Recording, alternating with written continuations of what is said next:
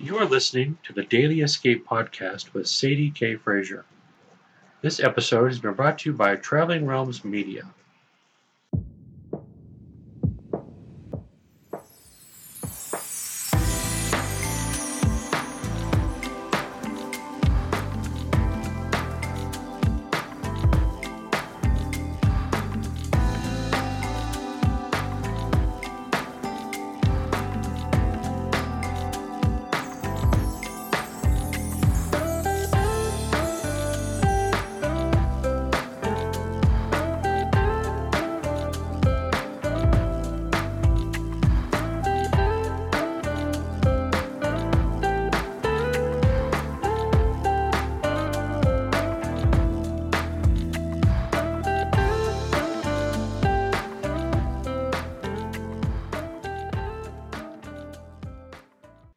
Hey, everybody.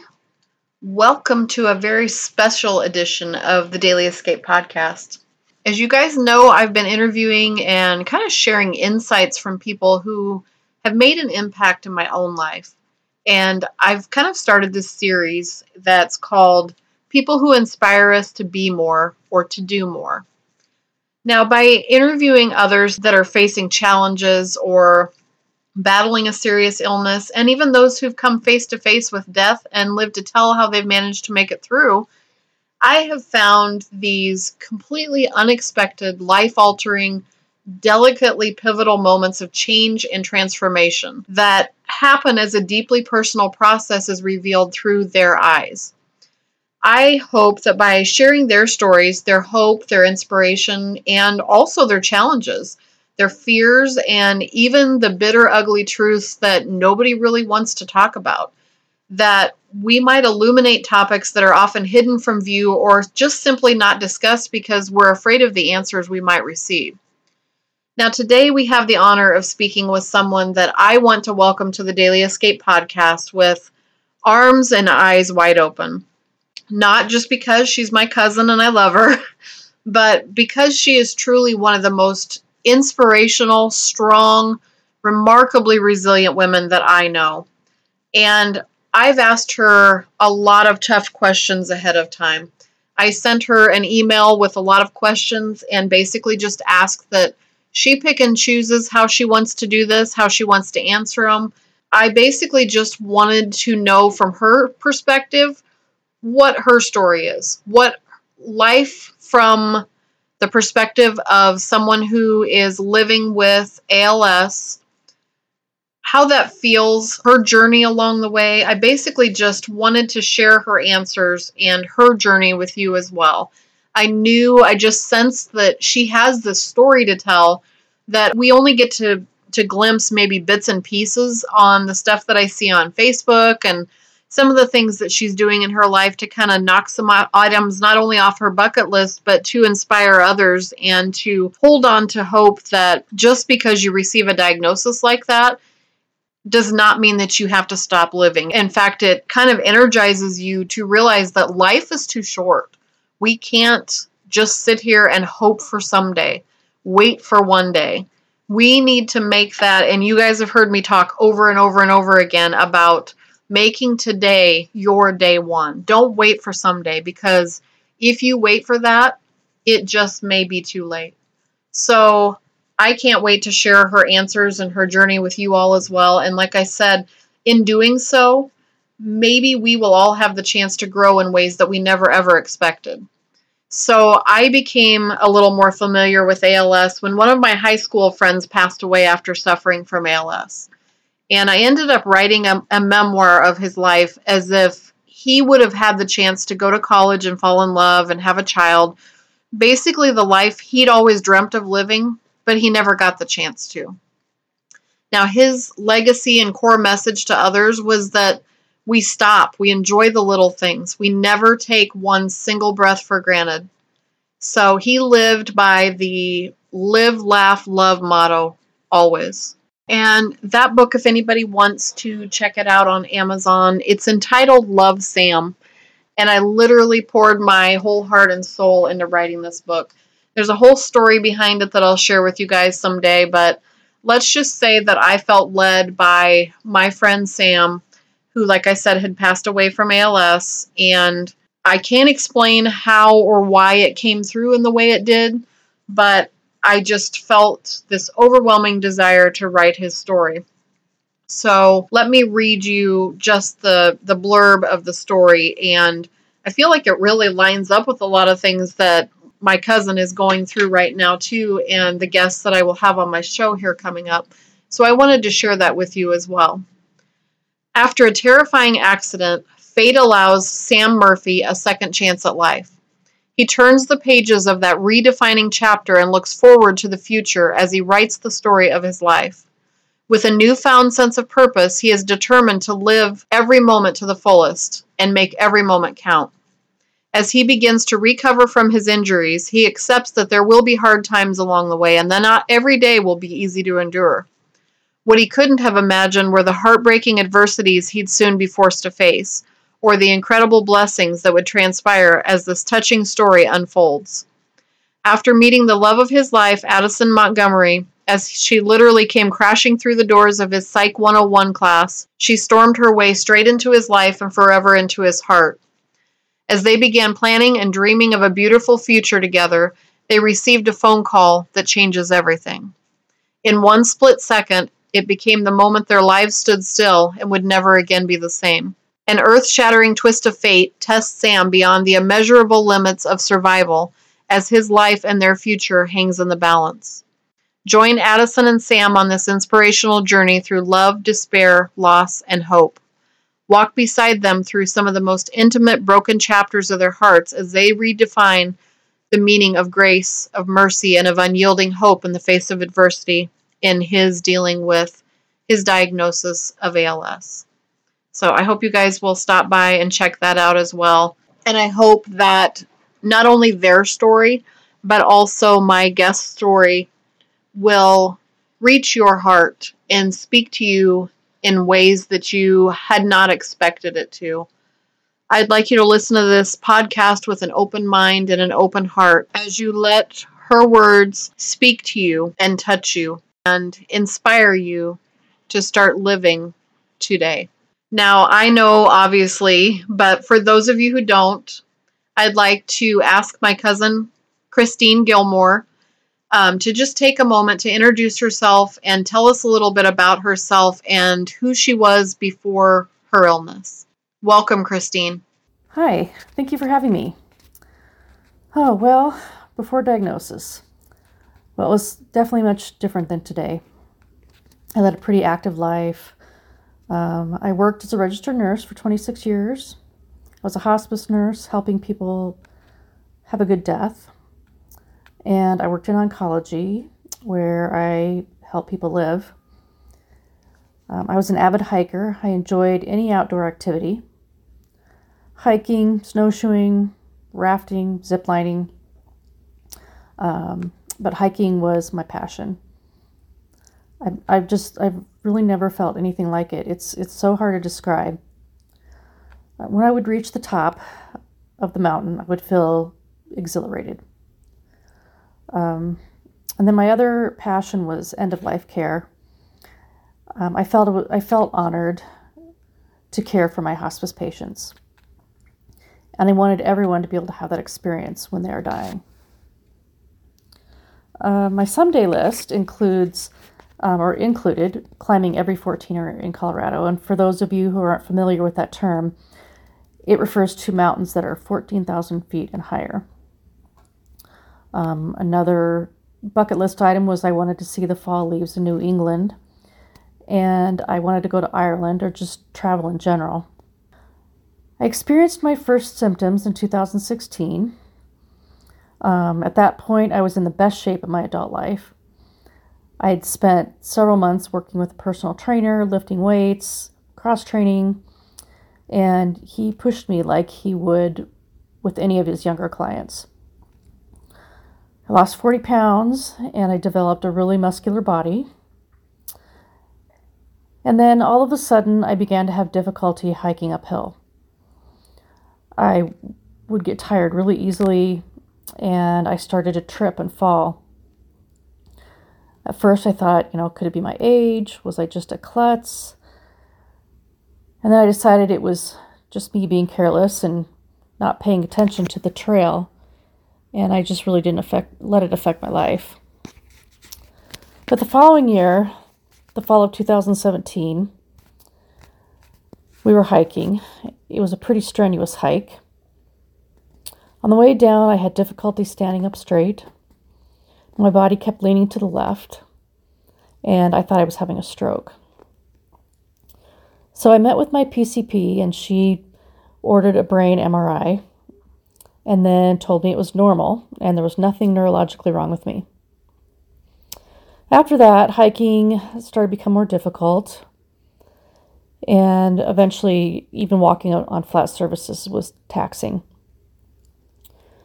So then in 2018, I saw a new physician who referred me to a spine doctor.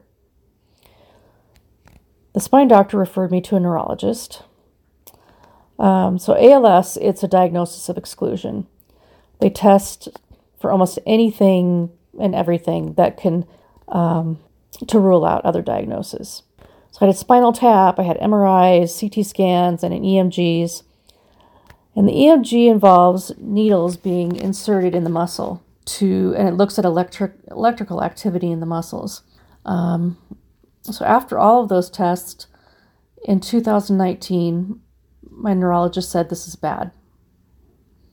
He said that um, you have a motor neuron disease, and the original disorder was called PMA. So it's a basically a lower motor neuron form of ALS um, because I didn't have some of the other symptoms, um, the upper motor neuron symptoms that define ALS. But he told me it could probably turn into ALS. He told me I needed to get my affairs in order, start thinking about a feeding tube, trach, and a ventilator. There are different types of ALS. 10% are familial or genetic. The other 80% are sporadic, they don't know what causes it. Um, there's limb onset, um, and then there's another type called bulbar, which usually presents with speech and swallowing issues as the first sign. Um, and every patient, though, has a little different experience, but the end result is the same. I will end up being a prisoner in my own body and completely, completely dependent on others to care for me. My prognosis, based on the rate of progression I had been experiencing, was three to seven or eight years from diagnosis. So we are almost to the three year mark. There are people who outlive their prognosis. Of course, I'm hoping to be one of those people. Uh, but my condition will continue to progress. There is no cure. There are treatments in clinical trials right now. Uh, there's a stem cell treatment that has shown some promise and had reversal symptoms after one dose but the FDA won't approve it because they don't feel it. Um, they feel it didn't help enough people. I don't qualify for any of these trials because um, they exclude people who have had symptoms for more than 24 months. If my PCP back in 2017 would have referred me to a neurologist and gotten the, and I would have had the appropriate diagnosis, I would have been able to participate in clinical trials at that time. So, as, you, as you've probably seen on my Facebook page, I occasionally become outraged about things related to disability. Um, one of my biggest pet peeves is parking. First, there are never enough handicap spaces. Uh, second, I've caught many people parked in handicap spots who don't have disability plates or a placard. Third, there are access aisles between handicap spots. Uh, this is indicated by the there's several diagonal white lines, and this space is there to accommodate wheelchair van ramps. I've seen people park in that spot, or half in that parking spot and half in the aisle. I've had situations where I could not get back into my van because someone's parked too close. Um, the other irritation of mine is public restrooms. Rarely have I found a restroom that's truly accessible. Sometimes there'll be a sign on the door that says that it is, but I've been stuck on the toilet several times. Uh, we were in Ireland recently, and it's amazing. They were leaps and bounds ahead of the US when it came to accessibility. The pubs, the restaurants had separate bathrooms just for um, disabled use, and they were truly accessible. Chris and I met the end of 2015. I was on a dating website and had experienced a few dud dates, as we probably all have.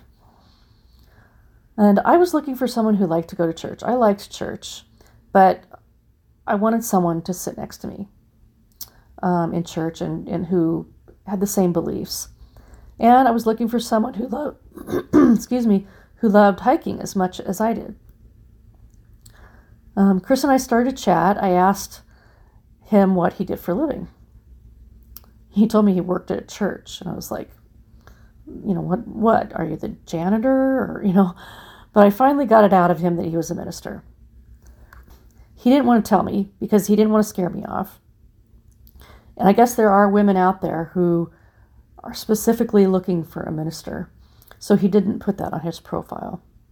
Um, our first date was December 30th of 2015. And we saw each other four days in a row. I'm not really not very good at playing hard to get. And as they say, the rest is history. Last year, he was due for a three month sabbatical, which was canceled due to the pandemic. So um, this year, we did his sabbatical, but we named it a sabbatical, part sabbatical, part honeymoon.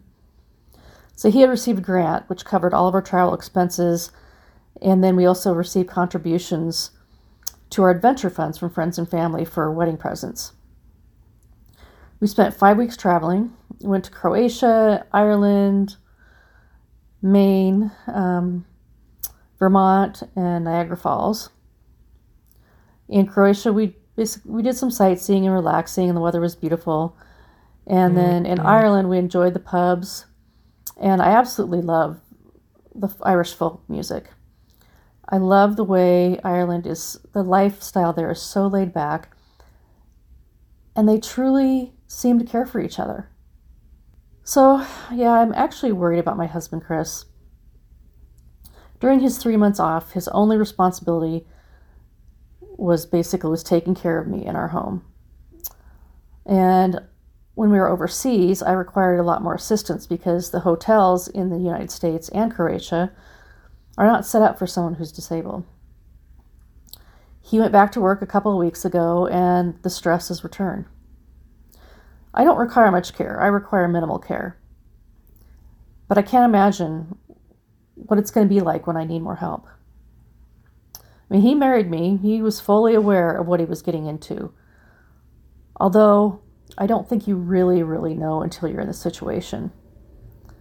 Um, but he's great at listening to my concerns. He encourages me to have as many adventures as I want. And um, ALS is actually not just my diagnosis. We, Chris and I, have the diagnosis. It's our diagnosis.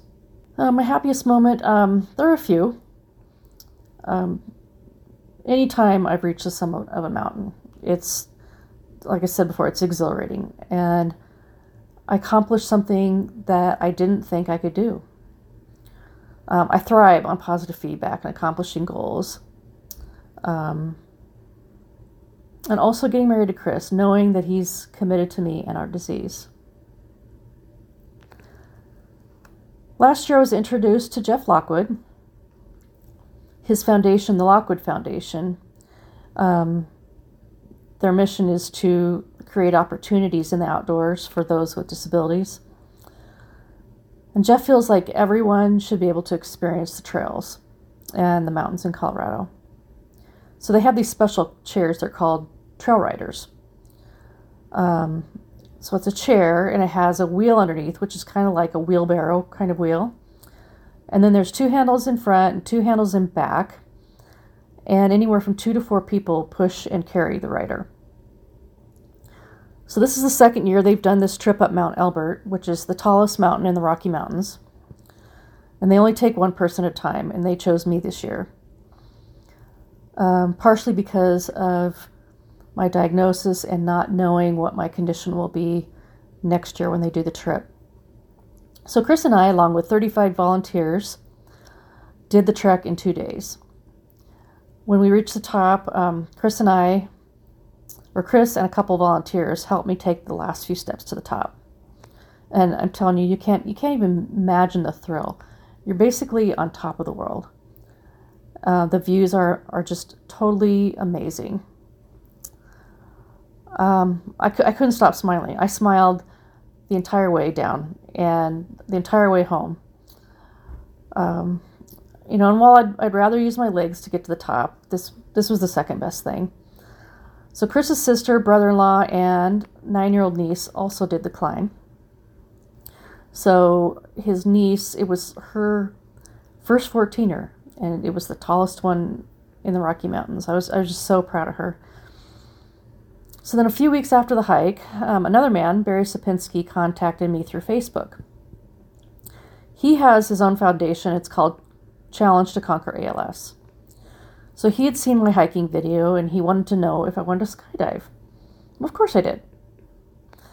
Chris and I did um, tandem jumps with the instructors. There's just, again, just like climbing a mountain, there's no way to describe it. Um, it was quite the rush, and when we landed, I said, All right, I, I want to do it again. Um, with that, I definitely gained a sense of accomplishment. I looked fear in the face and I won. I mean, it made me feel like I could do anything. Well, almost almost anything I set my mind to. We've talked about scuba diving lessons. Um, there's organizations in Denver that do the lessons in a pool. And once I become certified, we would take a trip somewhere to do the real thing.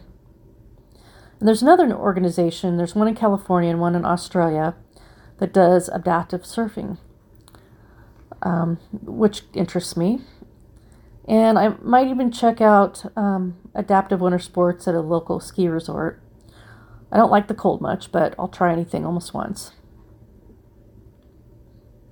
So I think people are familiar with Kubler Ross's stages of grief. There's denial, isolation, anger, bargaining, depression, and acceptance. At first, the thought was that someone with a loss went through these stages in order. But it's it's known now that there is no particular order, and it's possible that there are steps that are skipped mm-hmm. by some. Not everyone reaches acceptance. Um, I seem to be doing the stages simultaneously. It changes depending on the day. I still experience denial, thinking I won't get worse. Um, if I ever do experience depression, it, it doesn't last long. I allow myself to have a personal pity party for an hour or so, and then um, I go back to living. So, what keeps me going? Um, being an advocate and helping others keeps me going. Um, being able to help others on you know the different Facebook pages, people who are newly newly diagnosed. I like to provide them with references and answer their questions. And the ALS community has been working hard to get Congress to pass a bill that will allow patients access to potentially life saving treatments. My message to ALS patients is to continue life as fully as you can. Don't give up and don't allow ALS to take everything away from you. This illness has taught me not to sweat the small stuff, even though most of it is small stuff. It's taught me to make plans and do as much as I can while I can. One thing which I mentioned before is that my relationship with my husband improved. Um, I'm not sure what it was exactly. I think I just stopped being afraid. I'd experienced some bad relationships and was always in fear that this one wouldn't work out. And I was so afraid that I was going to get hurt again. But seeing that he's committed to this relationship and knowing he knows he will have to take care of me, that squashed those fears. Also, after diagnosis, my neurologist encouraged me to quit my job. Um, as a nurse, my, my job was stressful. but I also noticed that it um, seemed like it was making my symptoms worse. Um, the days were long. The um, working in an oncology setting um, it is very stressful. I did feel bad for leaving. It was, you know, during COVID, and I felt guilty. I felt bad for leaving my coworkers to deal with COVID and the added stress that that caused. But um, with that said, um, I do feel a lot more relaxed now. The stress is mostly gone, and um, it doesn't seem like I'm progressing as fast as I was. So it may be a coincidence, but after my first COVID shot in March, I did um, have improvement in function. Prior to the shot, I it was almost impossible for me to roll over in bed on my own. Um, I also noticed, um, well, a few days, or maybe it was like about three weeks after my first shot, I was able to roll over with ease. I also noticed that I was able to get out of bed easier.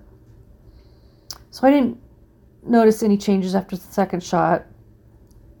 And it's been about three weeks since my third shot. And it could be all in my head, but um, it's it is easier now for me to get off the toilet.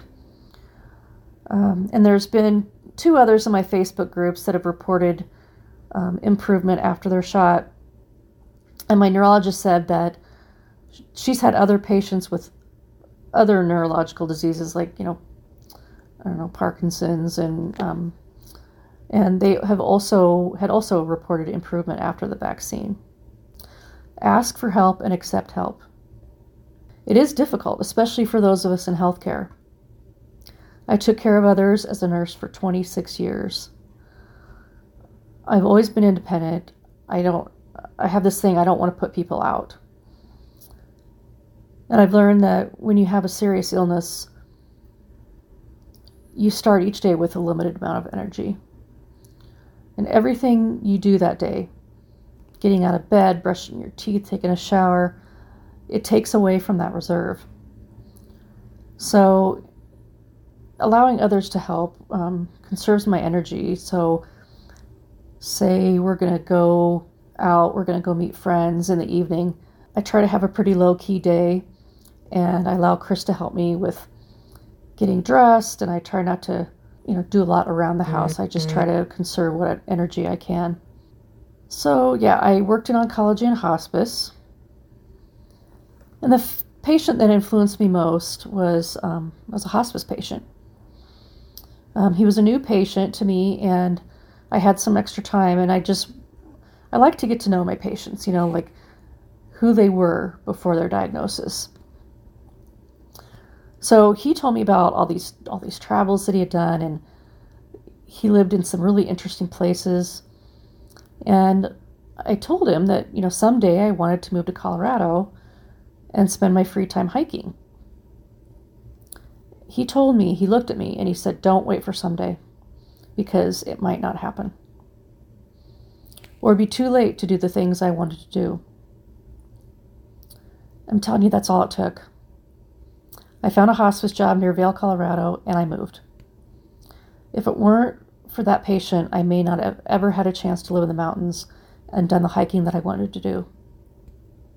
I also had many patients who were unbelievably strong, dealing with tough chemo regimens and six weeks of daily radiation um, I told my patients that, you know, when I first met them, I told them I was there to be their cheerleader. And that's the thing about ALS. We don't really have those cheerleaders. Um, most people don't even know what ALS is. My mom taught me the importance of being strong. She dealt with a lot of hardship in her life, and she always got out of it stronger than before. And my husband, Chris, he's taught me patience and tolerance. And he's opened my eyes to the world, and he's helped me see that there's more than one way to, to live life. Um, there are many ALS patients who have shown amazing strength. They continue to advocate for change. And there's one particular woman and I'm sure I will butcher her name. It's Mayuri Saxena. Um, and she's at the very end stages as far as she's completely paralyzed. She's on a ventilator, can't eat, can't speak. Um, but with her eye gaze system, where she can type using her eyes, she continues to advocate every day using her eyes to type. when I feel overwhelmed, I, I have several go to fixes. I still have a de- desire to help others. Like I said, I like to spend time on the ALS groups on Facebook, um, providing support for people who are newly diagnosed. I still love being outside. Uh, I remember the day that I received my power chair.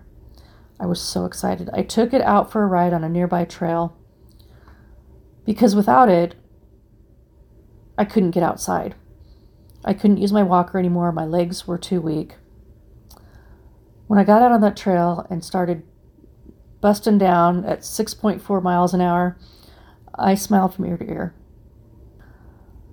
It may sound weird. Um, another thing that comforts me is reading memoirs of others who have had ALS. Their stories inspire me uh, to keep going, and it actually recharges me. My biggest challenge now is that my arms and hands are becoming weaker. I have to use two hands to do most things like brush my teeth or dry my hair. And this sounds really vain, um, but you have to know my upbringing. Um, but the day I can no longer fix my own hair or put my makeup on is going to be really tough. My biggest fear is becoming an emotional, physical, and financial burden. I've read that it costs $250,000 a year to have ALS. But I've also heard that it costs much more than that when you have 24 hour caregiving.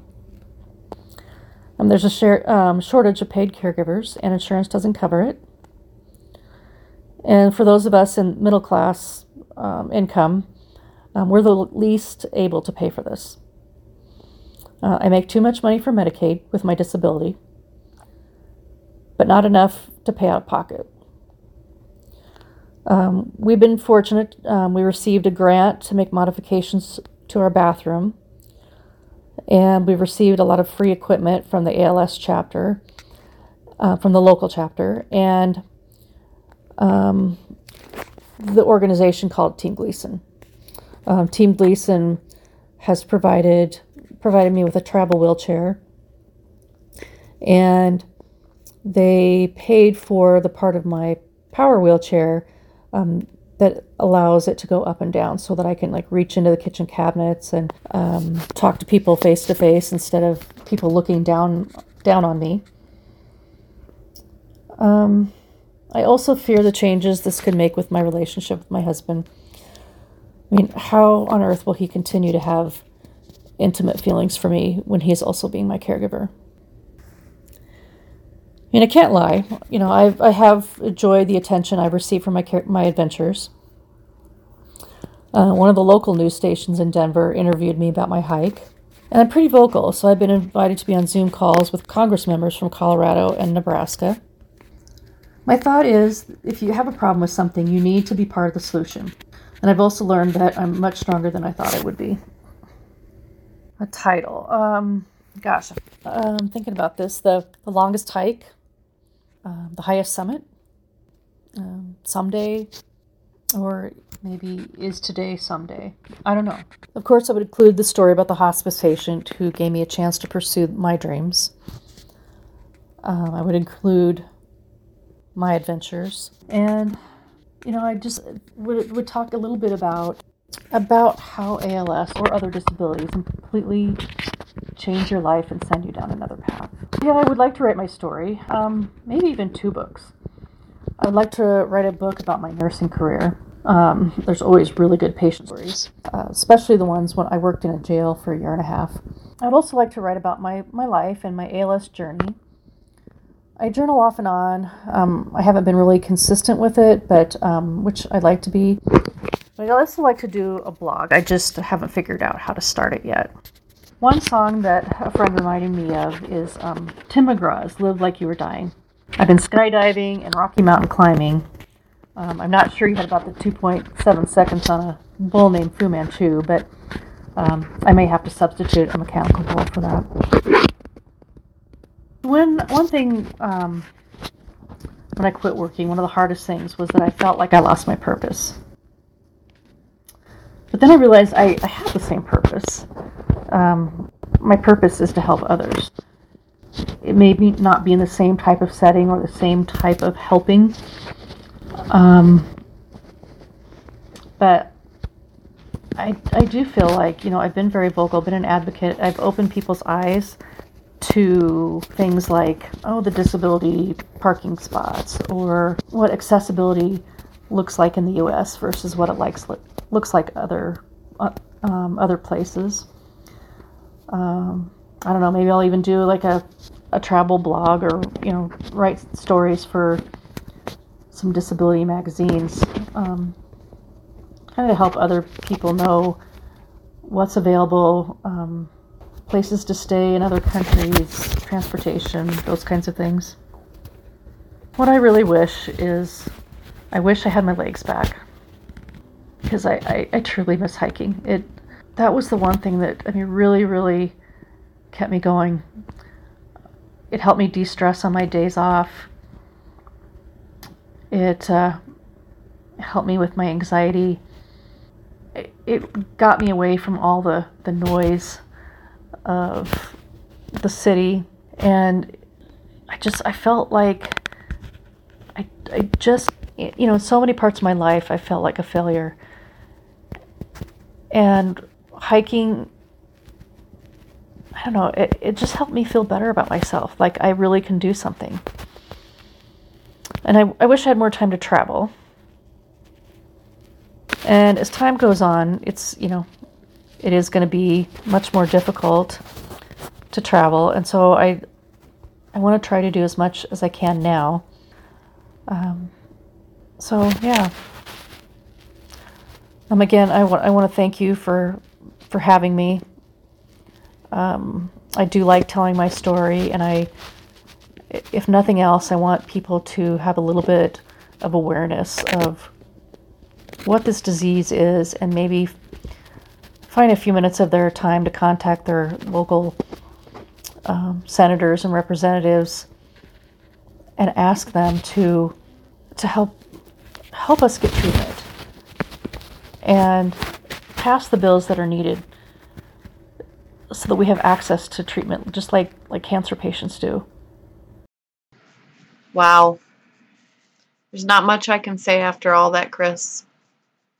I want to thank you from the bottom of my heart for joining us today. And we truly are all praying for a miracle for those who suffer from ALS and for you specifically, Chris. I am just astounded by your strength, your resilience, and your joy and your courage as you live boldly in the face of your own potential mortality. You have shown remarkable courage in the face of adversity. Your strength and mind, body, and spirit is immeasurable. And the grace and honesty in which you've answered my questions and shared your heart and journey with us today truly has changed my life in ways that I did not expect. So, like I said, I thank you with all of my heart for allowing us all to become a part of your world for even just a few minutes, to glimpse life through ALS through your eyes. It's been an incredible experience I will always treasure, and my heart is forever changed by your incredibly inspiring story. And for all the rest of you, I hope that you will join me each week as we do take the next steps in becoming more than we ever thought imaginable as well. As we learn that nothing is too big to handle when we step out of the way and we let the universe guide us my wish is that my guest, Chris, as well as myself, have provided you with hope. That we've uplifted you. That we've made you laugh, made you cry. But that most of all, we've made you want to scream out loud I can do this. Yes, I can. So chin up, my friend. You've taken another big step, and it's all uphill from here. So straighten your crown, Take a deep breath in and let it all go because I believe in you. You've got what it takes, and so do I. And I think after talking to Chris today, those words have always meant a whole lot to me, but they mean even more now. And I truly thank you from the bottom of my heart for opening our eyes and showing us that today needs to be our someday, our one day that we take that step forward and we truly learn to live again. So together we'll make it through day by day and piece by piece until we're restored, healed, and find joy in the journey once again. I hope you all have a great week and you find a little piece of heaven to retreat to as you're learning to live your best life and let nothing stop you because life is just too short. So hang in there and know that you are loved from here to the universe and back. Until next time, I'm unconditionally yours. All my love, Sadie.